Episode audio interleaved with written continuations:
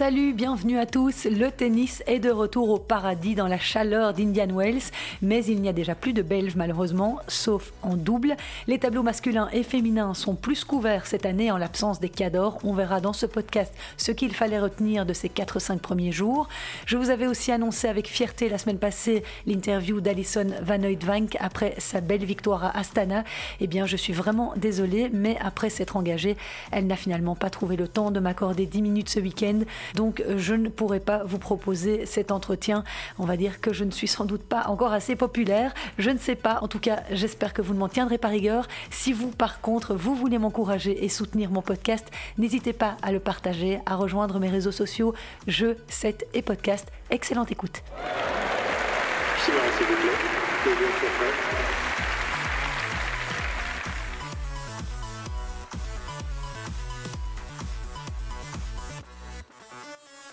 Et avant de partir dans le désert d'Indian Wells, je voudrais revenir sur une information cruciale qui est tombée lundi passé, juste après que j'ai bouclé mon podcast hebdomadaire. Elle concerne Alexander Zverev.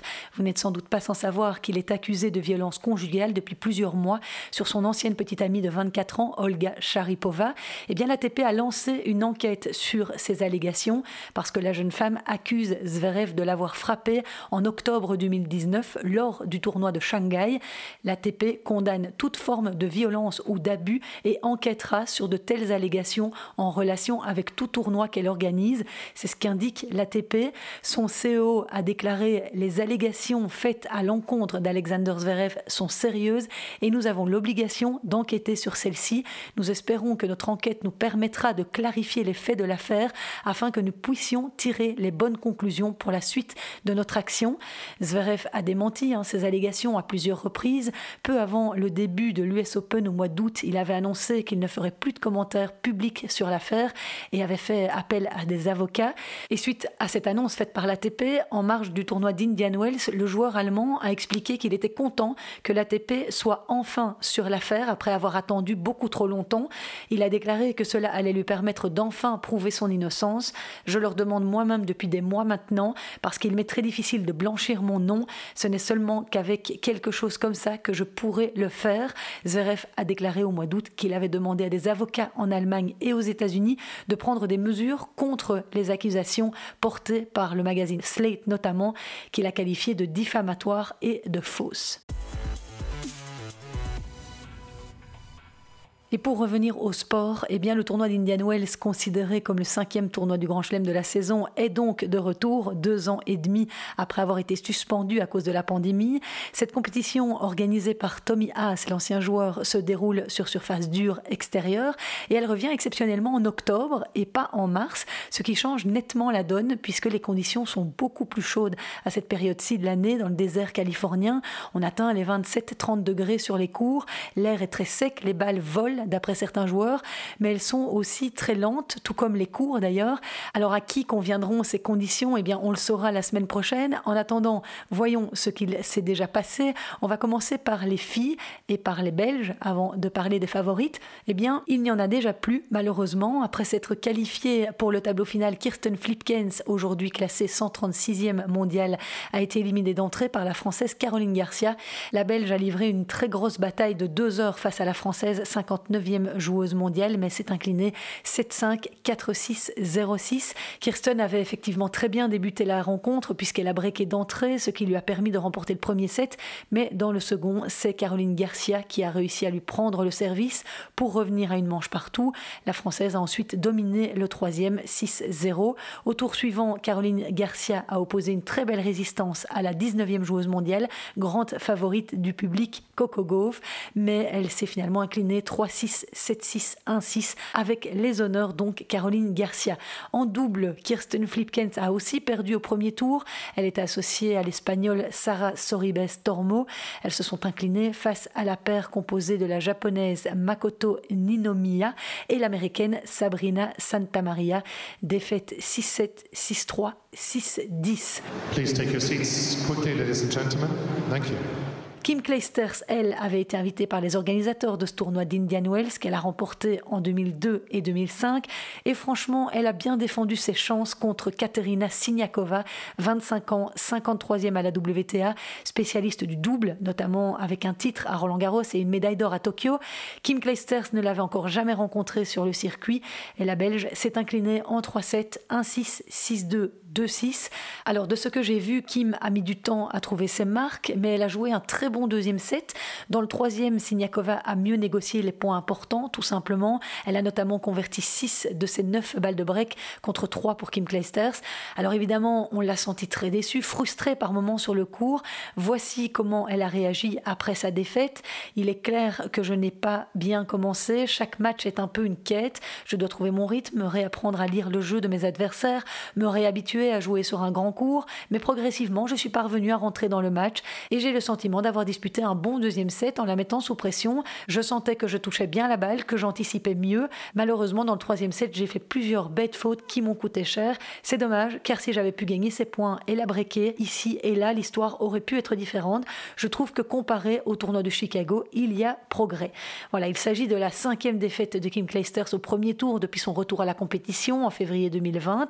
Mais malgré ça, et c'est vraiment admirable. Elle a toujours la passion et continuera à essayer dans les mois à venir. C'est ce qu'elle a expliqué. Je vous lis un extrait de sa conférence de presse. Oui, je suis toujours passionnée. C'est la caractéristique principale qui m'anime. C'est la raison pour laquelle je suis tombée amoureuse du tennis et jusqu'à ce jour, c'est quelque chose que j'adore faire. Peu importe que je sois ici sur le cours central d'Indian Wells ou que je frappe la balle à la maison dans le New Jersey sur un petit cours sous une bulle. Bien sûr, il faut pouvoir accepter que certaines choses que l'on parvenait à réaliser avant ne sont plus aussi évidentes, mais il faut également garder l'état d'esprit de compétiteur. Il faut rester exigeant, sans quoi il n'y aura plus la motivation de se pousser pour progresser et je n'arriverai plus là où j'aimerais être. Mais cet équilibre est évidemment difficile à trouver. Voilà des réactions très sages de Kim Clijsters. La saison 2021 évidemment touche à sa fin. Quelle suite elle envisage de donner à son comeback? Eh bien, elle répond quand j'ai commencé cette troisième carrière, je voulais mettre toutes les chances de mon côté. Je m'étais fixé deux ans pour disputer un nombre raisonnable de tournois, pour voir si j'étais capable de retrouver un bon rythme et de pratiquer le tennis que j'aimerais développer. Cette idée est évidemment tombée à l'eau, le Covid a tout changé et complique les choses, mais alors que le train est sur les rails et que j'ai le sentiment d'avoir franchi un pas en avant ces derniers mois, je me dis pourquoi devrais-je abandonner maintenant? Pour moi, ce n'est pas comme si ces deux dernières années sont terminées, voilà, j'arrête tout, on va se mettre autour de la table la semaine prochaine avec mon entourage et voir ce qu'il y a moyen d'établir comme planning. Kim Participera en tout cas encore cette année au World Team Tennis, une compétition exhibition américaine qui aura lieu du 13 au 28 novembre. En ce qui concerne la saison 2022, est-ce qu'elle disputera l'Open d'Australie? Eh bien, voici ce qu'elle répond. Je n'en ai aucune idée. Ce n'était pas facile cette année avec les deux semaines de quarantaine supplémentaires. Je ne sais pas si c'est vraiment une option, mais si je vois que je frappe bien la balle à l'entraînement cet hiver et que la possibilité de disputer quelques tournois préalablement existe, alors pourquoi pas? Voilà pour ce petit chapitre consacré à Kim Clijsters. Alors évidemment, il est difficile de savoir ce qu'elle va chercher, hein, ce qu'elle souhaite obtenir et ce qu'elle a encore envie de réaliser sur le tour. On en parlait la semaine passée avec Rémi Bourrière, hein, auteur euh, du livre Fédal. C'est difficile de trouver un sens, de décrypter ses motivations, mais voilà, c'est très admirable. Moi, en tout cas, je suis en admiration devant elle parce que je trouve que c'est vraiment très courageux. Alors, on revient à Indian Wells, la troisième Belge en lice dans le tableau féminin. C'est Elise Mertens. Elle n'a pas non plus brillé en Californie elle était exemptée du premier tour grâce à son statut de 14e tête de série, mais elle s'est inclinée au deuxième tour face à Jasmine Paolini, 25 ans comme elle, 63e mondiale et repêchée dans le tableau final comme lucky loser. La jeune italienne récente vainqueur au tournoi de Porto Rose en Slovénie n'avait pas encore réussi à battre la numéro 1 belge lors de leurs deux dernières confrontations. C'est désormais chose faite. Très jolie performance pour Paolini contre la 18e joueuse mondiale parce que c'est c'était un combat de près de 3 heures, remporté 3-6, 6-4, 6-4. Évidemment, elle avait plus de matchs dans les jambes que son adversaire puisqu'elle avait joué en qualif et puis elle avait gagné le premier tour aussi face à la japonaise Mai Ontama. Jasmine Paolini a perdu au tour suivant contre l'excellente américaine Jessica Pegula, tombeuse de sa compatriote Sloane Stevens. En double, en revanche, Elise Mertens est en huitième de finale avec sa partenaire taïwanaise Su Essier. Elles sont deuxième tête de série de ce tournoi d'Indian Wells. Elles ont sorti au premier tour Anisimova et Yastremska. Pour ce qui est du reste du tableau, je vous le disais la semaine passée, il est extrêmement ouvert en l'absence d'Ashley Barty, de Naomi Osaka, de Serena Williams et d'Arina Sabalenka, testée positive au Covid juste avant le tournoi. Alors tous les yeux étaient évidemment rivés cette semaine sur Emma Raducanu, attendue comme la nouvelle star incontournable du circuit après son conte de fées à peine croyable à l'US Open. Pour ceux qui auraient été vivre dans la forêt quelques semaines, je vous rappelle euh, que cette jeune Britannique avait été la sensation à New York. Issue des qualifs, Emma Raducanu avait passé 10 tours comme un ouragan en écartant toutes ses adversaires en 2-7. Eh bien, ça a été un peu la douche froide pour tous les journalistes britanniques qui s'étaient déplacés en nombre pour la suivre à Indian Wells. La jeune femme a été sortie d'entrée par la Bélarusse Alexandra Sasnovich, centième joueuse mondiale. Mais c'est une joueuse qui a été classée bien plus haut, puisqu'en 2018, elle a atteint la 30e place mondiale et elle a senti qu'elle avait une carte à jouer contre Raducanu. Victoire 6-2, 6-4. Alors évidemment, la Britannique était loin du tennis flamboyant qu'elle avait pratiqué à Flushing Meadows. Elle a commis trop de fautes directes, mais la lenteur des cours semble lui avoir posé vraiment beaucoup de problèmes. Elle n'est pas habituée, c'est la première fois qu'elle venait à Indian Wells. Elle s'est bien ressaisie dans la seconde manche en se détachant à 4-1, mais Sasnovic s'est accrochée et a été récompensée pour sa combativité. Et puis là, encore une fois, Sasnovic avait joué la veille son premier tour. Raducanu, elle, était exemptée en tant que 22e joueuse mondiale. Pire, elle n'avait pas joué depuis le 11 septembre et sa victoire à New York. Alors, il n'est pas question de la fustiger pour cette défaite, c'est tout à fait logique. On imagine bien déjà l'énorme pression qu'elle devait avoir sur ses épaules, mais surtout, elle n'a pas l'habitude d'enchaîner les tournois, d'enchaîner les matchs, puisqu'elle vient de débarquer sur le circuit WTA. Elle n'a que 18 ans, donc son prochain tournoi sera celui de Moscou, et on verra bien ce qu'elle arrivera à atteindre comme objectif d'ici à la fin de la saison. Et pour clore ce chapitre, Emma Raducanu, je vous avais évoqué dans un de mes derniers podcasts qu'elle cherchait un coach de renom pour l'accompagner sur le circuit. On a appris ces dernières heures que l'entourage de la Britannique avait récemment contacté Carlos Rodriguez, ancien coach de Justine Hénin et désormais directeur de l'académie. Si l'idée semblait séduisante, l'entourage de Justine a immédiatement répondu pour mettre fin à la rumeur. Carlos reste bien à 100% dans la fonction de directeur sportif de l'académie Justine Hénin. Il n'a jamais été question qu'il devienne le coach d'Emma Raducanu. Voilà au moins qu'elle mérite d'être claire. Et la tombeuse de Raducanu, Alexiandra Sasnovic, était visiblement dans une très bonne forme puisqu'au tour suivant, elle a battu la Roumaine Simona Alep 7-5, 6-4. Alep qui s'est récemment séparée de son coach depuis 6 ans, Darren Cahill. Je n'avais pas encore eu l'occasion de vous le communiquer. Cette étonnante Sasnovic, 27 ans, retrouvera sa compatriote Victoria Azarenka en huitième de finale.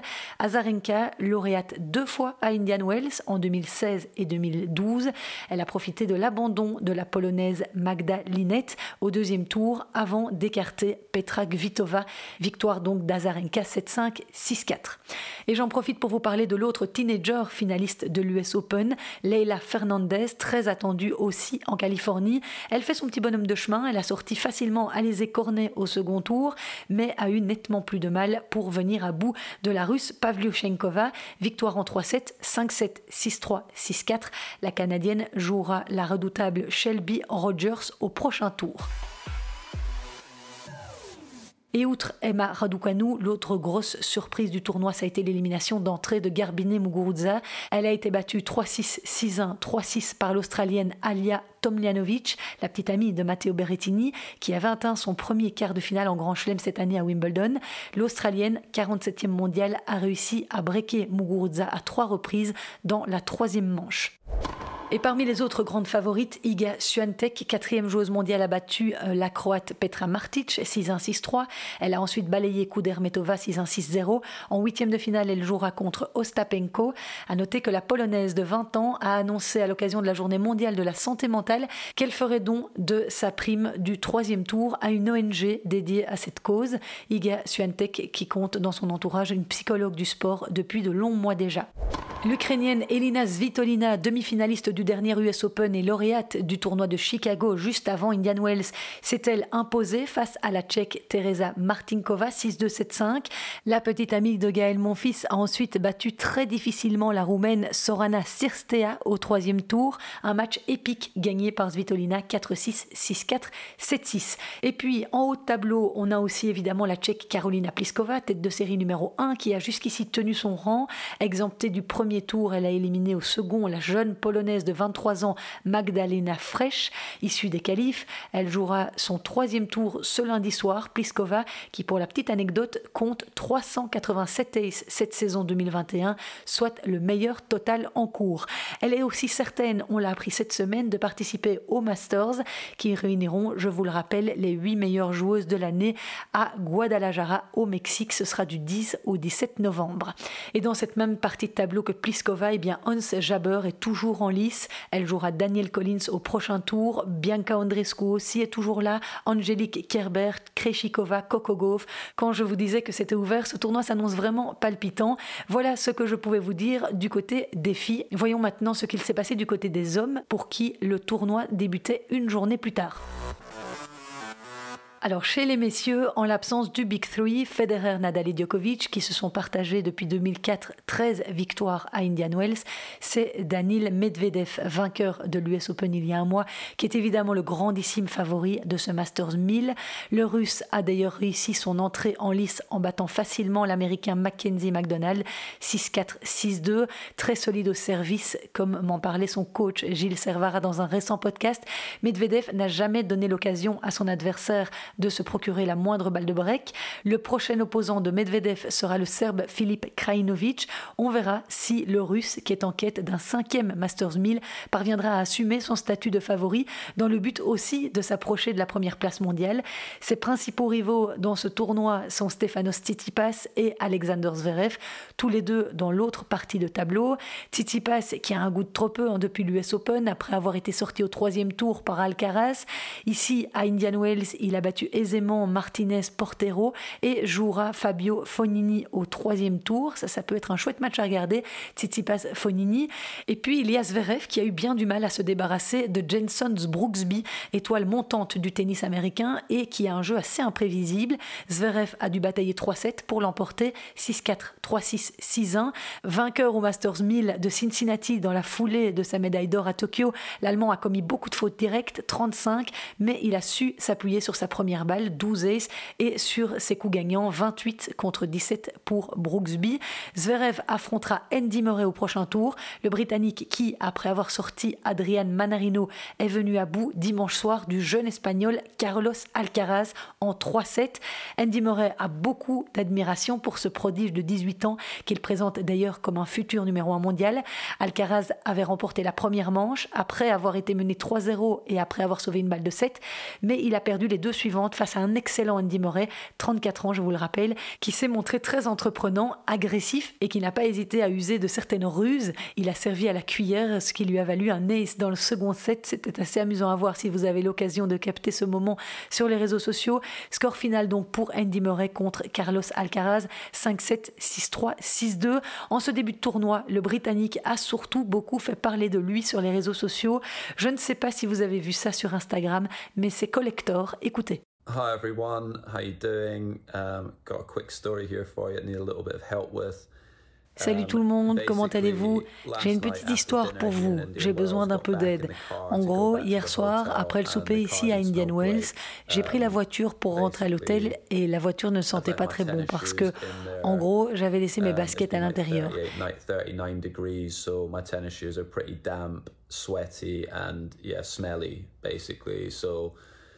Il a fait 39 degrés, donc mes chaussures de tennis étaient assez humides, pleines de transpiration, et elles ne sentaient pas très bon. Donc j'ai décidé quand je suis rentrée à l'hôtel que les chaussures avaient besoin d'un peu d'air, qu'il fallait que je les sèche.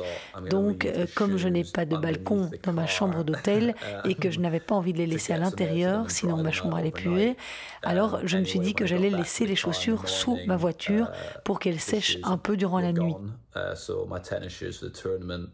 Euh, Quand je suis retournée à la voiture le lendemain matin, mes chaussures avaient disparu, donc les baskets pour mon tournoi avaient été volées, donc j'ai dû aller dans un magasin de sport pour acheter d'autres chaussures, une autre marque que ce que je porte d'habitude, ce qui n'est pas la fin du monde en soi, mais bon, évidemment ce n'est pas idéal. Mais bref, j'étais en train de me préparer pour mon entraînement et mon kiné m'a demandé où est ton alliance. Et je me suis dit, oh non, c'est pas vrai. Et en fait, j'accroche généralement mon alliance à mes lacets quand je joue parce que je ne sais pas jouer avec mon alliance à mon doigt. Donc euh, oui, mon alliance a été volée elle aussi.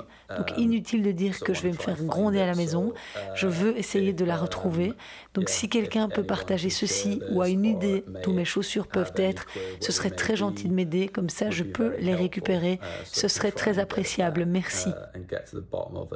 Uh, et le jour suivant, magie des réseaux sociaux, Andy Murray annonçait qu'il avait récupéré son alliance et ses chaussures, qui puaient toujours autant. Mais il y a quand même eu beaucoup de réactions de gens qui lui demandaient comment il n'emmenait qu'une seule paire de chaussures en tournoi. Il a précisé quand même qu'il en avait trois avec lui, mais qu'il en avait laissé deux sous sa voiture et que l'autre avait été usé au tournoi de San Diego la semaine passée. Bref, il nous a bien fait rire Andy Murray, qui sera bientôt en Belgique, puisqu'il jouera à Anvers à Open. Zverev Murray, un match à ne pas manquer. Ce sera mardi soir et Murray mène 2-0 dans leur confrontation. Il avait d'ailleurs battu l'Allemand il y a peu, c'était à Cincinnati l'année passée. Le Norvégien Casper Ruud, vainqueur ce week-end à San Diego de son cinquième titre de l'année, n'a pas traîné, lui, pour écarter l'Espagnol Roberto Caballés, 6-1-6-2. Idem pour Hubert Urcax, qui est un potentiel vainqueur, hein, le Polonais. C'est lui qui a gagné le Masters 1000 de Miami au printemps. Il adore ces conditions chaudes et a été très solide contre l'Australien Alexei Popirin. Chapovalov est aussi au troisième tour après avoir profité de l'abandon de son compatriote Vasek Pospisil, touché au bas du dos. Chapovalov jouera contre contre Karatsev au prochain tour. Ça passe aussi pour Andrei Roublev face à Taberner, pour Matteo Berrettini qui jouera Taylor Fritz au prochain tour. Et puis, en parlant de favoris, on peut aussi citer Yannick Sinner, 20 ans, huitième de finaliste à l'US Open et qui vient de s'adjuger le tournoi de Sofia. Il a écarté facilement au premier tour John Millman et affrontera désormais le grand serveur John Isner. À part ça, l'Argentin Diego Schwartzmann, 15e mondial, lui a encore toujours bien du mal en cette fin de saison. Il a peiné pour venir à bout de l'Américain Maxime Cressy, issu des qualifications, puisqu'il a dû sauver deux balles de match dans le troisième set avant de l'emporter 6-2, 3-6, 7-5. Côté belge, nous n'avons pas de représentant dans le tableau masculin. Le seul présent en Californie est Michael Geertz. Il a été éliminé au premier tour des qualifs par l'Américain Christopher Eubanks en 2-7. En double, par contre, Sander Gillet et Joran Vliegen se sont qualifiés pour le deuxième tour, soit les huitièmes de finale. La paire belge a battu au terme d'un thriller le duo espagnol Bautista Agut Davidovic Fokina 4-6, 6-3 et 11-9. Au deuxième tour, les Belges affronteront le duo brésilo-croate Marcelo Melo et Ivan Dodig. Un petit mot des Français aussi. Gaël Monfils n'a pas eu de mal à se défaire de Gialunka Maguer 6-4, 6-2. Benoît Père a quant à lui été éliminé 4-6, 4-6 par Frances Tiafo. Voilà, et puis je pourrais terminer par la grosse déception de ce début de tournoi, c'est l'élimination de Félix Auger-Aliassime, demi-finaliste du dernier US Open. Il a été éliminé par Albert Ramos-Vinolas en deux petits sets, 4-6, 2-6. Il n'arrive pas vraiment à trouver la constance, le Canadien, dans les gros tournois. Et c'est dommage parce qu'il a un très beau jeu, il a du potentiel, mais enfin il est encore jeune. Donc on va lui laisser le temps. Alors je ne prétends pas être exhaustive ici en vous donnant ces résultats, mais je vous ai donné ceux qui me semblent vraiment importants ces 3-4 premiers jours. Et comme le veut la tradition dans ce podcast, voici deux trois infos en bref pour terminer, pour vous dire que l'on connaît la présélection de l'équipe belge pour la phase finale de la Billie Jean King Cup, nouvelle mouture de la Fed Cup qui se déroulera du 1er au 6 novembre à Prague en République tchèque. Elise Mertens, Alison Van Oudvank, Grete Minen, Marina Zanevska et Kirsten Flipkens ont été retenues dans cette présélection de Johan Van Erck. Il a expliqué les cinq joueuses retenues sont les cinq joueuses les mieux classées à la WTA mais nous disposons encore de trois autres joueuses qui ont l'expérience de la Billie Jean King Cup et qui disposent des qualités pour jouer en simple ou en double. Ce sont donc huit candidates qui entrent en ligne de compte. Il a donc cité Isaline Bonaventure, Janina Wickmayer et Kim Kleisters. La Belgique affrontera l'Australie le 1er novembre et la Biélorussie le lendemain pour tenter de rejoindre les demi-finales. D'ici au 31 octobre, trois changements peuvent donc encore être apportés à l'équipe et une dizaine de jours avant le coup d'envoi, la liste devra être définitive. Mauvaise nouvelle pour l'Australie, mais bonne pour nous. La numéro 1 mondiale Ashley Barty ne participera pas à la Billie Jean King Cup. On sait que la numéro 1 mondiale avait déjà annoncé son forfait pour Indian Wells car elle avait besoin de se ressourcer en Australie après les longs mois qu'elle a passés loin de chez elle. Elle ne participera pas non plus au Masters au Mexique. L'Australie sera donc emmenée par Anja Tomljanovic. Elle est 47e joueuse mondiale. Et puis en parlant de compétition par équipe, Steve Darcy a fait son retour sur le circuit la semaine passée. Retraité en tant que joueur pro depuis janvier 2020, le Liégeois a rejoué en double à l'occasion d'un tournoi ITF, celui de Monastir en Tunisie. Steve Darcy et son partenaire de 17 ans, Pierre-Yves Bailly, ont été jusqu'en demi-finale. Pas mal, hein, Shark? Et pourquoi pas un retour en Coupe Davis? On va essayer de lui suggérer. Et puis Zizou Berks, numéro 2 belge. J'aime bien parler de ses résultats parce qu'il est très sympa. Vous l'avez déjà entendu sans doute dans mon podcast. Il a été éliminé en huitième de finale de l'Open de Vendée. C'est un challenger sur surface dure où il était issu des qualifications. Une défaite en 3-7 face à l'Allemand Mats Morin, 171e à l'ATP, 4-6, 7-6, 4-6. Zizou Berks sera à l'European Open d'Anvers dès le 18 octobre. Et puis Dominique Monami a été élue vice-présidente du COIB, le comité olympique belge. L'ex-championne soutiendra Jean-Michel Sèvres qui a été élu président le mois passé. C'est sur ces petites informations que se termine ce podcast. Merci infiniment de le suivre, de l'écouter de plus en plus nombreux. Si vous avez des suggestions, des questions, n'hésitez pas à m'envoyer un message sur mes réseaux sociaux. La semaine prochaine, on verra ce qu'il s'est passé au terme de cet Indian Wells. Est-ce que Daniel Medvedev va remporter le trophée? Qui va le soulever du côté des fils? C'est le point d'interrogation. On se retrouve lundi pour que je vous raconte tout ça. Passez une excellente semaine. Merci. Ciao.